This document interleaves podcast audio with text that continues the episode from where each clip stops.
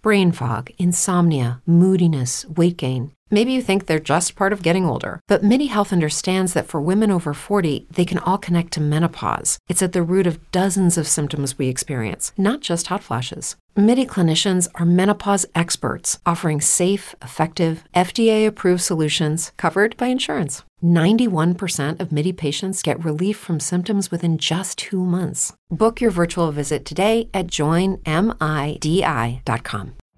Every day, we rise, challenging ourselves to work for what we believe in. At U.S. Border Patrol, protecting our borders is more than a job, it's a calling. Agents answer the call, working together to keep our country and communities safe. If you're ready for a new mission, join U.S. Border Patrol and go beyond. Learn more at cbp.gov/careers. Singer-songwriter Kasim Sultan is best known for his stint in Utopia, along with Todd Rundgren, Roger Powell, and Willie Wilcox. The addition of Sultan to the Utopia lineup in 1976 added a powerful singing voice that helped define the band's sound as they evolved from a proggy collective to a tight four piece unit. Sultan provided the lead vocals for the band's biggest commercial hit, Set Me Free, and the band built a loyal following of utopians during their 10 years together, an era that produced eight studio albums and saw the band crisscross the country every year. In 2017, Sultan formed Kasim Sultan's Utopia for a series of sold out shows featuring songs from the classic four piece lineup of the band. Kasim is bringing the shows out again, this time with Gil Assayas on keyboards, who toured last year as part of Todd Rundgren's Utopia. Kasim Sultan's career goes well beyond his stint in Utopia, and it includes session and live work with Meatloaf, Cheap Trick, Hall & Oates, and Blue Oyster Cult, just to name a few. Kasim Sultan continues to perform in Todd Rundgren's live band and also finds time to record and perform his own solo material. When it comes to bringing people together, Kasim is one of the most accessible and fan friendly artists around. A Facebook group, This Must Be Love, named after an early Kasim solo song, follows his career, and Kasim often interacts with fans doing live Facebook events and video updates from the road on his own page. There is so much more, but for now, sit back and enjoy a little bit of time getting to know one of the nicest guys in rock and roll, Kasim Sultan. Kasim, I, you know, I've already thanked you once before uh, when you got on the phone, but you know, can't thank you enough. And you are certainly very close to the top, if not the top, of the artists who I've I've loved since I was a kid, and and I, have uh, watched your career as uh, both you know in in different bands, and there's been so many of them that that are that we can't even name them, and then of course your great solo career as well. Um, you've got these Kasim Sultan's Utopia tour shows coming up, and I just want to use that as a starting point. Sure. I, I caught those shows earlier when you did them last year before the Todd Rundgren's Utopia tour, and oh, was just blown yeah, away. you came down to uh, the Daryl's house show, I think. No, it was the night before. It was in uh, Sellersville. Oh, oh, okay. Pardon me. I'm sorry. Oh, no worries. Well, it amazes me how many fans name fan names you remember. Uh, you, you you seem to, to, to remember people if, even if you've only met them once. That's sort of a, a that's a great thing, and that kind of talks about your ability to connect with people. This time you've got Gil Assayas out with you, Yes. so Uh-huh. um, I guess first of all, I know you've told the story a little bit, but what was the impetus for the first series of shows, and then maybe if you could talk a little bit more about the second set and what's going to differentiate these shows from the first time that you were out? Um, what was the impetus for the first for my first run of shows? Which was, by the way, uh, it was only three shows. I did Daryl's house, uh, New York City, and Sellersville, Pennsylvania. So it wasn't really a quote unquote tour, but people like to say, you know, people like to say that it it was a it was a string of dates. Let's put it like that. In any case, what what happened was, I I mean, since the ever since the band uh, Utopia that I was in, the four member Utopia, myself, Roger Powell, Willie Wilcox, and Todd. Ever since we kind of finished uh, our our career as a band in 19, I guess it was 1986 was our last tour. Um, you know, uh, the fans uh, that I I care so deeply about um, would constantly ask, "Are you guys ever getting back together again? Do you think you'll ever do a show again? Do you think you'll make a record? Have you spoken to Roger? Do you speak to Willie?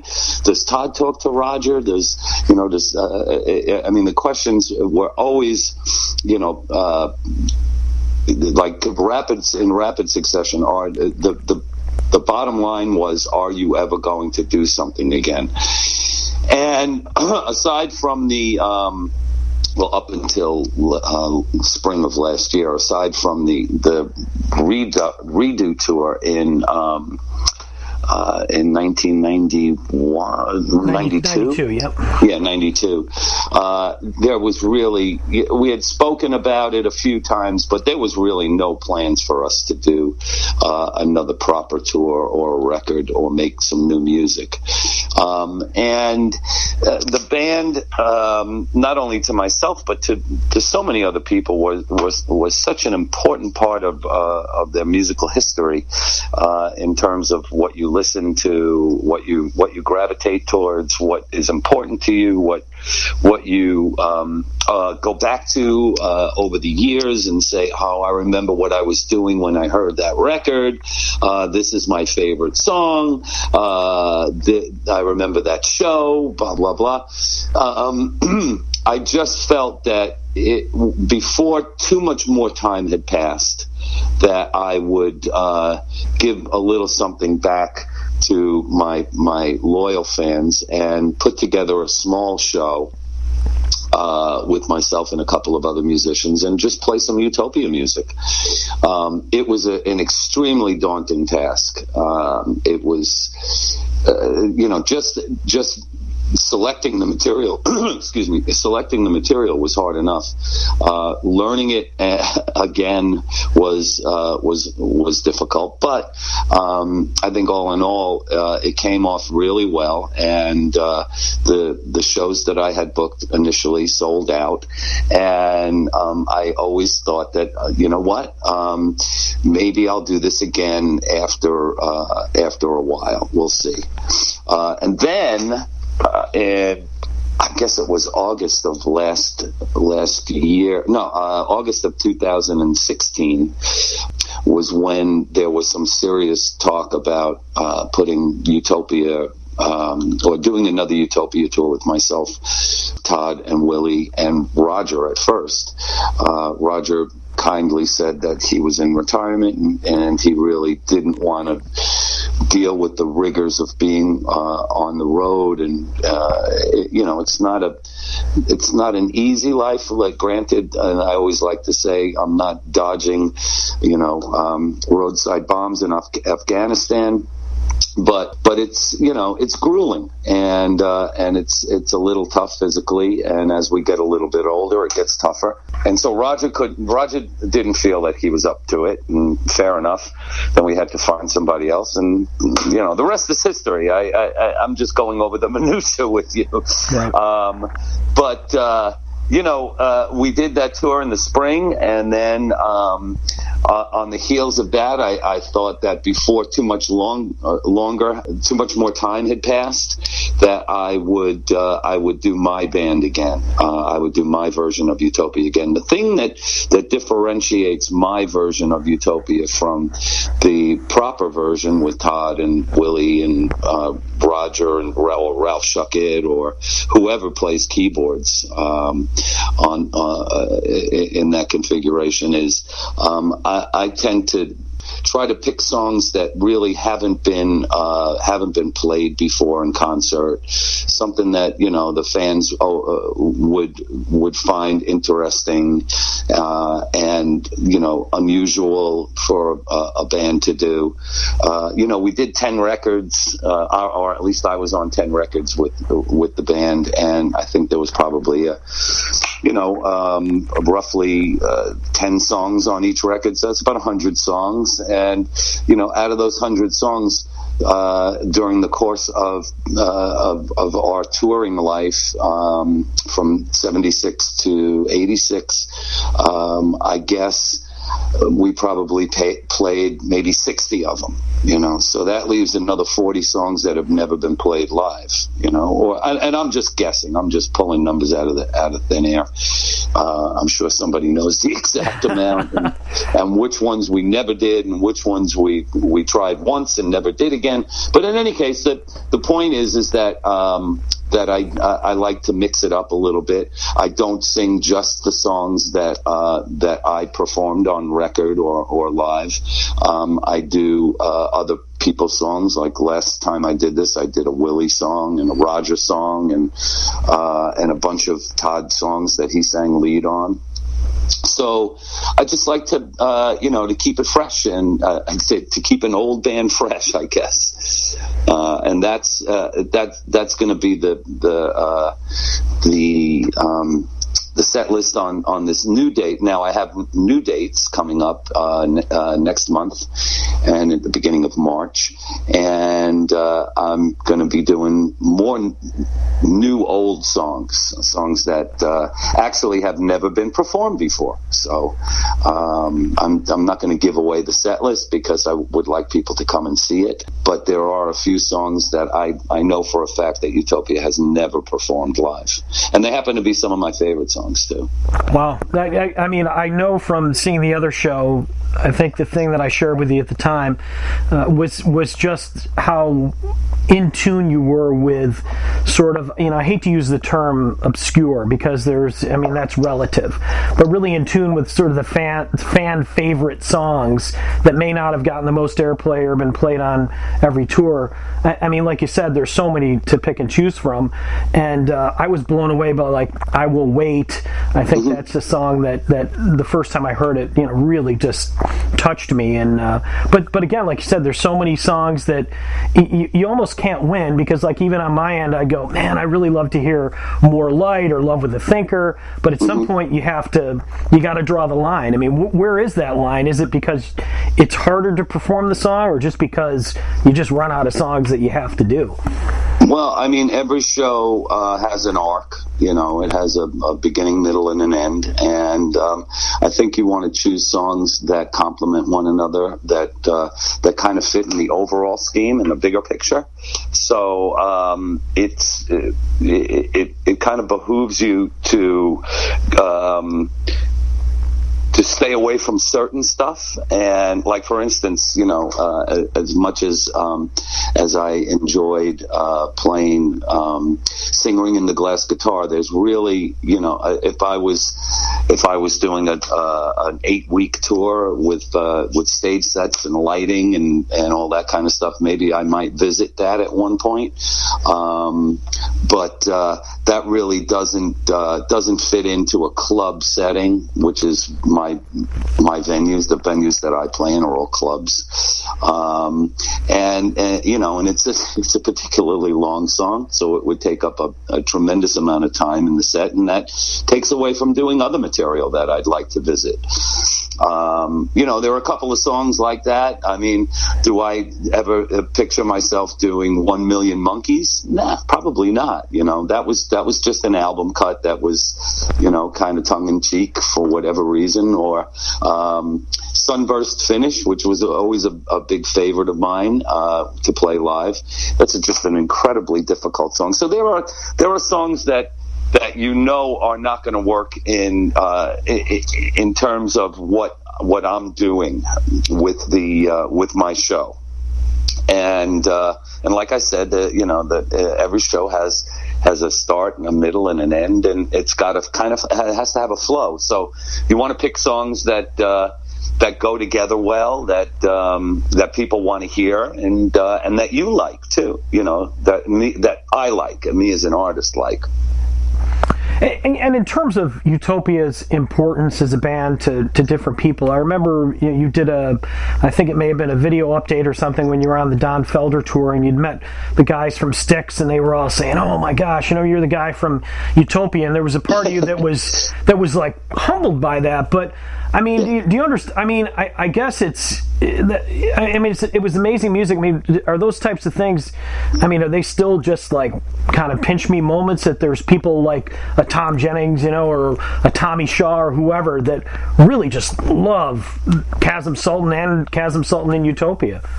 I'll tell you what. A, a few years ago, um, I uh, I guess it was maybe about four years ago. I think Todd was uh, out with Ringo, uh, and I went to one of the shows uh, in uh, I think it was Easton, PA, um, and uh, you know, I went on stage after uh, after sound check. I, I got there a little early, and uh, I was with my son, and um, we're you know we're just sitting uh, standing on stage. I was talking to Gregg Bissonette and uh, uh, and Richard Page. And um, Lukather, uh, Steve Lukather came by, who's a good friend of mine, and he's I mean he's Steve is a brilliant music, musician and and guitar player, and he said to my son, he said, dude, your father is badass.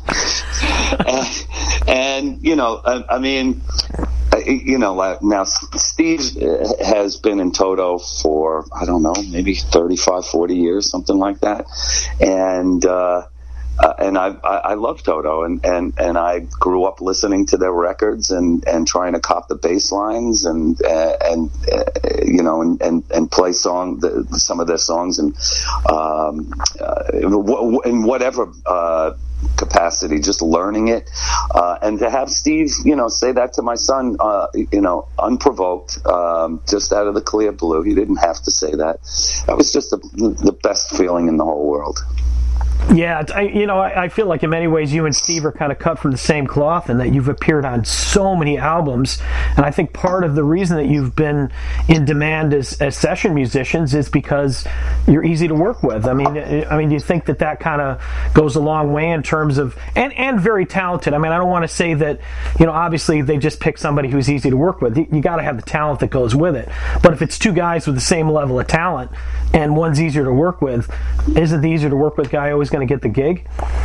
Yeah, I mean, you know, it, it does. You, you, do you do have to have a certain amount of talent, but I think at the end of the day, it, uh, it's you know, does he work well with others? Um, and that really makes a big difference as to uh, as to the amount of people that um, that seek you out and want to work with you because you're just nice to be around and and you give a good vibe to whatever project that you're working on. So I think that that is a very important and integral part to. Um, to having a well-rounded career, you know, um, that you got to be able to uh, to to be um, a nice guy, I guess. You know, a good friend of mine, Kenny Aronoff, who plays with. I mean, Kenny plays with everybody, and he's and he's a great drummer. He really is. Um, but he's just the, the, sweetest guy in the whole world. You just want to be around him, you know. And I'm sure on some level that uh, it, it's it's it's almost as important as your talent. Yeah, yeah, no, I, I agree, and and I think that too in terms of promoting your career and being you know an artist that has a dedicated fan base that that has served you very well uh, as well. I mean, and not just in Utopia or Joan Jett or and Oates or whoever Meatloaf or whoever you've played with, but I think more importantly with your solo career, and and that kind of leads me to you know these videos that you've done, either that were posted on YouTube on the road, or even the stuff that you're doing now for the to- or the Kasim Sultan's Utopia shows, um, is that was that kind of a conscious effort? Did somebody say to you, "Look, man, you've got the personality to to put yourself out there like that, and it's really going to connect with people"? Because on my end, I, I, mean, I love it. It makes me feel a very personal connection with you. It, it makes you, you know, obviously shows your fans that you care as well. and, and how did that all just kind of evolve? Evolve? Um, you know, I think that uh, that the music business uh, or music industry, whatever you, however you want to describe it, has has changed so radically over the last twenty years, twenty five years, especially with the advent of social media, that you you kind of have to have that one on one personal connection with your with your fan base, um, because uh, that's just what you do. You know, it's just what you do these days. It's not about you know um, uh, being ensconced in a studio for six months creating a record and uh, and then uh, and putting it out there and uh, you know with some huge marketing campaign behind it. Uh, it's it's so much more grassroots these days these days and uh, and important that you maintain um, a, a, connection with the fans on a, a on a personal level. Um, that uh, you know for me um, for an artist like me who's kind of you know I, I, I mean I don't I don't want to I don't want to put a uh, mislot myself into like where I fall in the uh, in you know in terms of popularity with uh, with any one audience, but for my audience, you know, the few thousand people that uh, follow me uh, regularly. Um, it just that's just I guess I, I guess at the end of the day it's just who I am now. Does does you know does Mick Jagger do it? No, he doesn't have to. You know, um, he's been doing this long enough that he really doesn't have to. Does McCartney do it? Yeah, he does, as a matter of fact, um, because it's just what you do these days. Uh, so a lot of people do it, and it's just that that's what this what what being a musician has kind of morphed into is that you know the the fan connection and maintaining it and keeping it vibrant and uh, and and also it, it it makes people feel inclusive.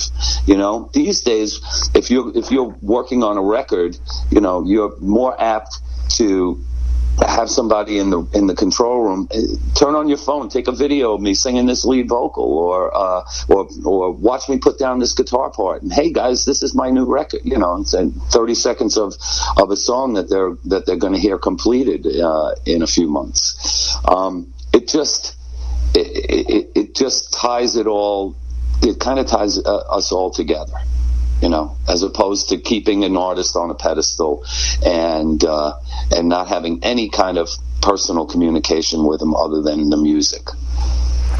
I, I, tell you, it's it's fun. One of my favorite uh, stories from over the years of, of my seeing you is I took my young at the time he was I think gosh like nine or ten years old, and I jammed him up at the front row of a Liars tour, and he was falling asleep, and you were chucking guitar picks at him, and and uh, then at the end of the show you came out and played Thumb Wars with him and joked about how I was dragging the kid out to a show at on a school night and, and keeping him awake, but you know it, it, it's it's weird in the sense that you now have this sort of, like you said, this pedestal where the meet and greets are $350, but you've always been a guy that's willing to stand in a lobby and shake everybody's hands. I mean, and you've done both. So, I mean, on some level, it must, uh, it must feel weird when you're doing the big paid meet and greets because you're probably one of the, I, I don't know if I can put this out, but you're the, probably one of the easiest musicians for any fan to meet if they set their mind to it.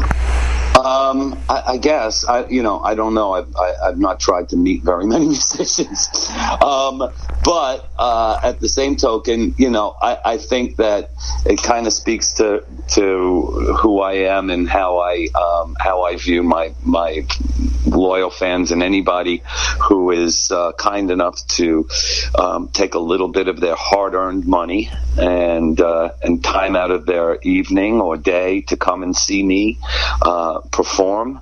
Um, I, uh, I, I feel a certain um, uh, not not a debt, but um, but a certain a certain amount of gratitude for that that uh, that I'd like to acknowledge, and so I do that by going out and uh, you know and spending you know a few minutes with with each fan and you know shaking hands and remembering names and taking selfies and uh, and joking around. I think that that um, that's really important to me. You know, uh, now having said that maybe if I was uh, if I was in a different position, if I was say someone like uh, like a Meatloaf, who is you know is particularly when he when his career was um, was vibrant, um, you know, he didn't have time to do that. He was he was busy warming up for a show, or he really wasn't. Uh, um, he was friendly with the fans, but you know, he didn't go out of his way to uh, to to meet anyone or, or walk into a crowd and, and shake some hands. Uh, and may, maybe that's a that's a poor analogy uh, because he's a sweetheart. He's a really sweet guy, and he and he cares deeply about his fans. Um, but there's a level that you reach that uh, prevents you from um, from the one-on-one contact that uh, that I'm uh, uh, I'm able to do because I'm just not at that level. so so in a way, you know, my the my, the limited scope of my celebrity allows me to be a lot more um, uh, uh, um, accessible than if I were really famous. I guess that's that's a good way to put it. Well, you know, and maybe in, in Meatloaf's case, because I've heard a lot of people just vocally, if they, they just can't talk on show days before a show or talk afterwards, or, you know, maybe they are talkative and their, their publicist or whoever or tour manager just is like, hey, save your voice for the show. And I know Meatloaf has always struggled vocally. I, I don't say that to be mean. I mean, it's just, uh-huh. it, it is what it is, but that would kind of preclude him from being able to talk with people. I mean, your voice, I think I mentioned to you, even this, this Kasim Sultans Utopia tour, you're really handling a lot of vocals. But I, I don't, I can't remember. You said to me at Sellersville you had a cold and you weren't feeling. Oh yeah, I was really sick in Sellersville. But I didn't hear it. I mean, I, mean, your voice no, always did. sounds great. I mean, I, I can tell that you're definitely uh, very aware of that because it, it's you. But from a fan perspective, I've always been amazed at how well your voice has held up. Um, yeah, I mean, you know, um, I, I, I, don't know. I always wish that I sang better than I do, uh, but I think that's probably, you know, because that's just that's that's just in my DNA. Um, I think that uh, that Sellersville show was very very difficult for me because I was sick and uh, um, and I did have a uh, kind of a stuffed up head, and um, it's uh, the these shows that I'm putting together right now, uh, or the show that I'm putting together right now, doesn't call for anybody else to sing. And the last time I did this, I had uh, two keyboard players in the band, and um, uh, Wade, who's a, a beautiful guy and a, and a brilliant musician. Um, he sang a couple of songs, uh, and the drummer uh, Andy sang. Uh, he sang "You Make Me Crazy." Uh, Wade sang "Caravan" and "Feet Don't Fail Me Now." Um, but this time around, I am not doing, uh, not having anybody else sing. I'm singing the entire show by myself. I mean, there's background vocals, but uh, but nobody else is singing lead. Well, that's I mean that's great. I mean honestly, you you, you uh, again even just your material from the Utopia era, it's considering how few times you've been on the road since the band broke up. I mean, like you said, there's so many songs that haven't even been presented. It almost makes more sense to set aside Rogers and Willie's material so that at least we can. Or I think you sing, uh, you may be singing like you did last time, a couple of songs that were sung by Todd or or whoever. Yeah, yeah. No, I'm doing Rogers songs and Willie songs in this show.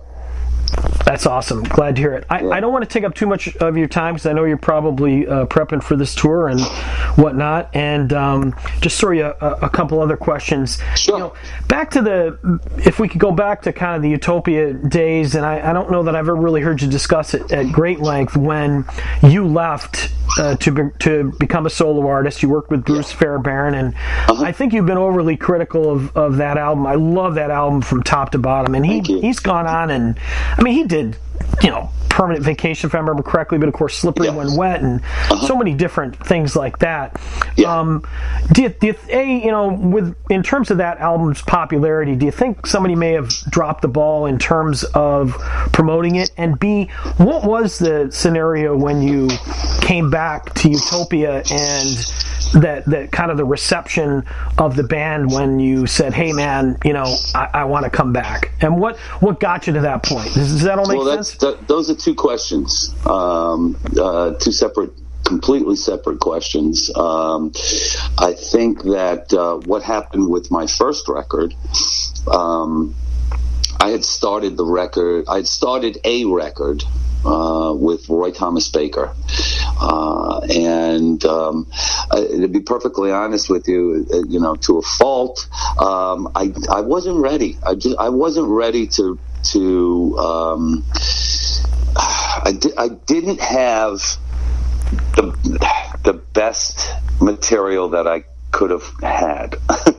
Um, was it okay? Yeah, it was all right. You know, it wasn't too bad. It wasn't embarrassing, but uh, but my songs at that point were were weren't realized as as uh, they weren't as well crafted as they could have been, um, and uh, uh you know uh, so I started uh, I started the record with with Roy Thomas Baker, and Roy didn't really like any of my my demos, and so I was forced to start writing new songs on the spot, and that's just not the way that I work.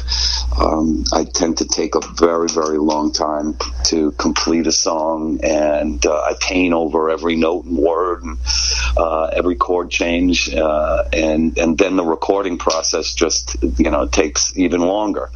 Um, so Roy got uh, a little um, impatient with me and uh, dropped out of the project. And we, at that point, had already spent about $150,000 on, on the record uh, between, you know, hotels, air uh, flights, uh, studio costs, musicians, rent, uh, gear rentals, Roy's advance, blah, blah, blah, this and that.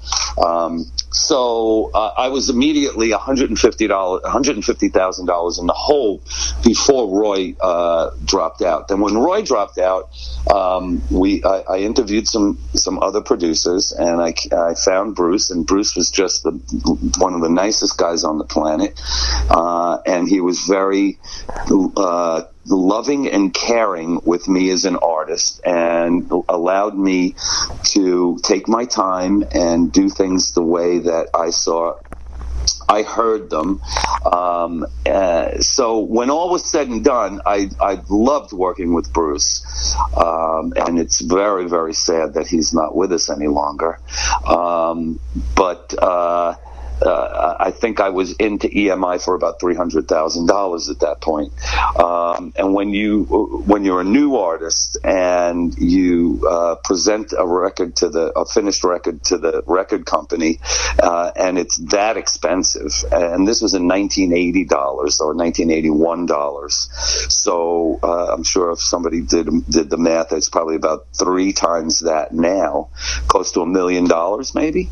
Um, the record company he said, well, geez, look at how much money he spent on this record. It probably speaks for itself. We don't have to promote. We don't have to promote him. Besides the fact that he spent his entire budget twice wow. on making it. So, uh, so let's just throw it out there and see what happens. Um, and I really didn't get a whole lot of promotional dollars. simply because I had spent so much making it. Um, and uh, you know, it was a weird time in the music business. On uh, uh, there wasn't a lot of records being sold.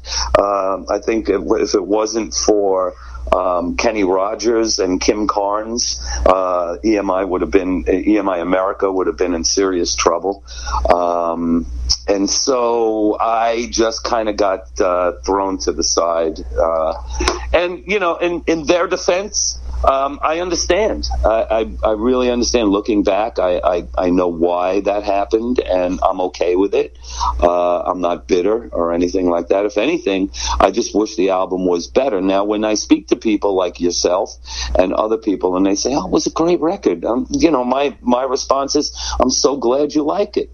I'm really happy that you like it. Could I, do I have to like it too? No, I don't. I, I, I mean, don't get me wrong. I do like it and I appreciate it, but you know, music is so subjective. It's what you like and what other people like are two different things. You know, my son listens to listens to um, uh, EDM and, and thrash metal sometimes, and I just don't get that. You know, I'm not a big rap fan. Uh, I, I, I, appreciate hip hop, but I I kind of don't like most of it. Um, so when it comes to my music, you know, I, that record was very, very important for me to do because it showed me what I needed to do um, the next time. So now on to your next question. if I can remember what it was, um, how did I go back to Utopia? Um, after my record kind of fizzled, um, I decided that uh, it was a very, very bad move to uh, to have left the band. Uh, not not for any monetary um, uh, cause, but because I really needed I needed to learn more, and I had you know three of the best teachers in the world: Todd, Roger, and Willie.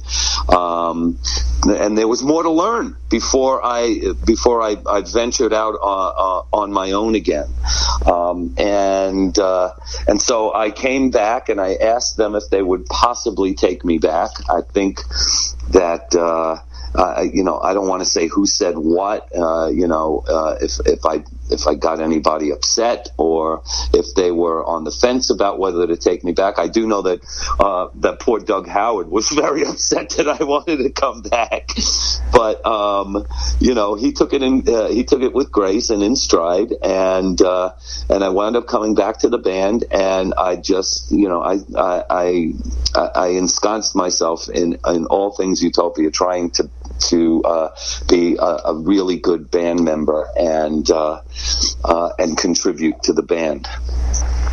Yeah, and you, I mean that's my favorite era is those last three albums, the yeah, that, that self-titled Oblivion and and play this or uh, POV are just amazing. Well, just, even before that, it was the Network record that I came back on. Right.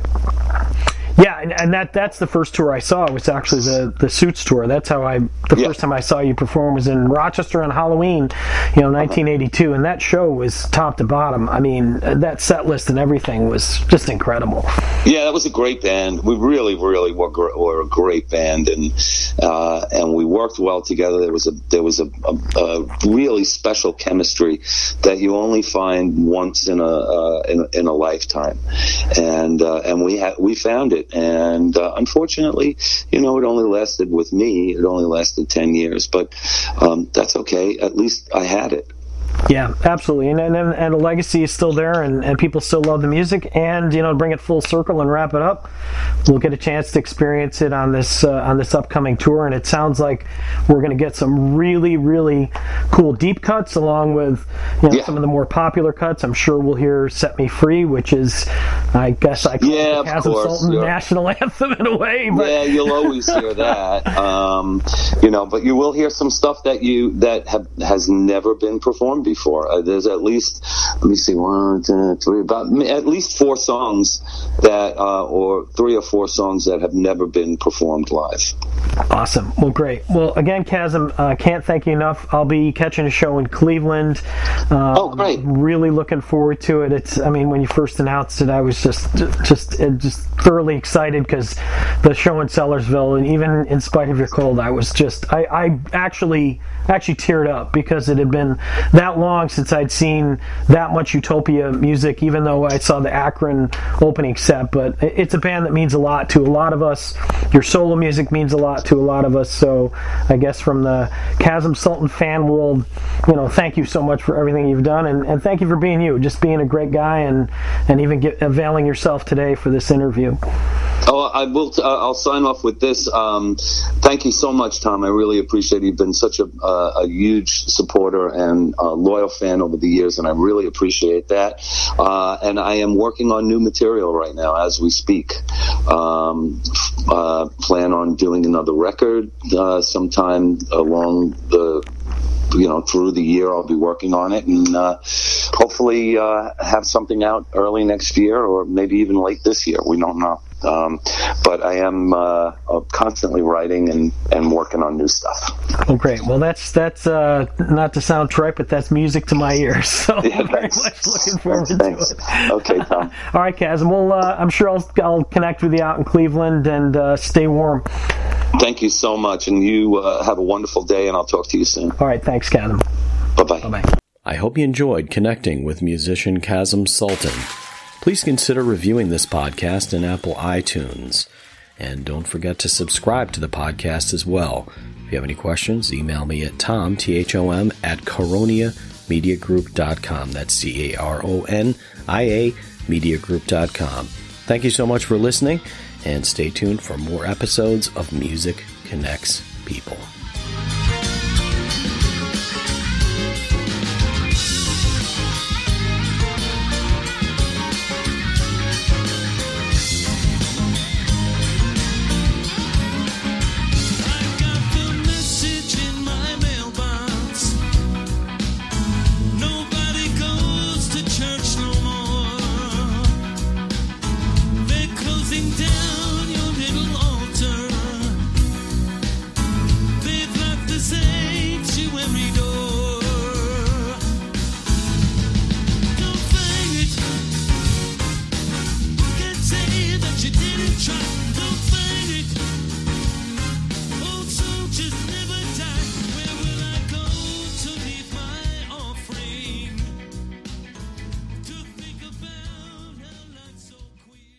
With Lucky Land slots, you can get lucky just about anywhere. Dearly beloved, we are gathered here today to. Has anyone seen the bride and groom? Sorry, sorry, we're here. We were getting lucky in the limo and we lost track of time. No, Lucky Land Casino, with cash prizes that add up quicker than a guest registry. In that case, I pronounce you lucky. Play for free at LuckyLandSlots.com. Daily bonuses are waiting. No purchase necessary. Void where prohibited by law. 18 plus. Terms and conditions apply. See website for details. Lucky Land Casino asking people, "What's the weirdest place you've gotten lucky?" Lucky in line at the deli, I guess. Aha, in my dentist's office. More than once, actually. Do I have to say? Yes, you do. In the car before my kids' PTA meeting. Really? Yes. Excuse me, what's the weirdest place you've gotten lucky? I never win and tell. Well, there you have it. You can get lucky anywhere playing at LuckyLandSlots.com. Play for free right now. Are you feeling lucky? No purchase necessary. Void where prohibited by law. 18 plus. Terms and conditions apply. See website for details.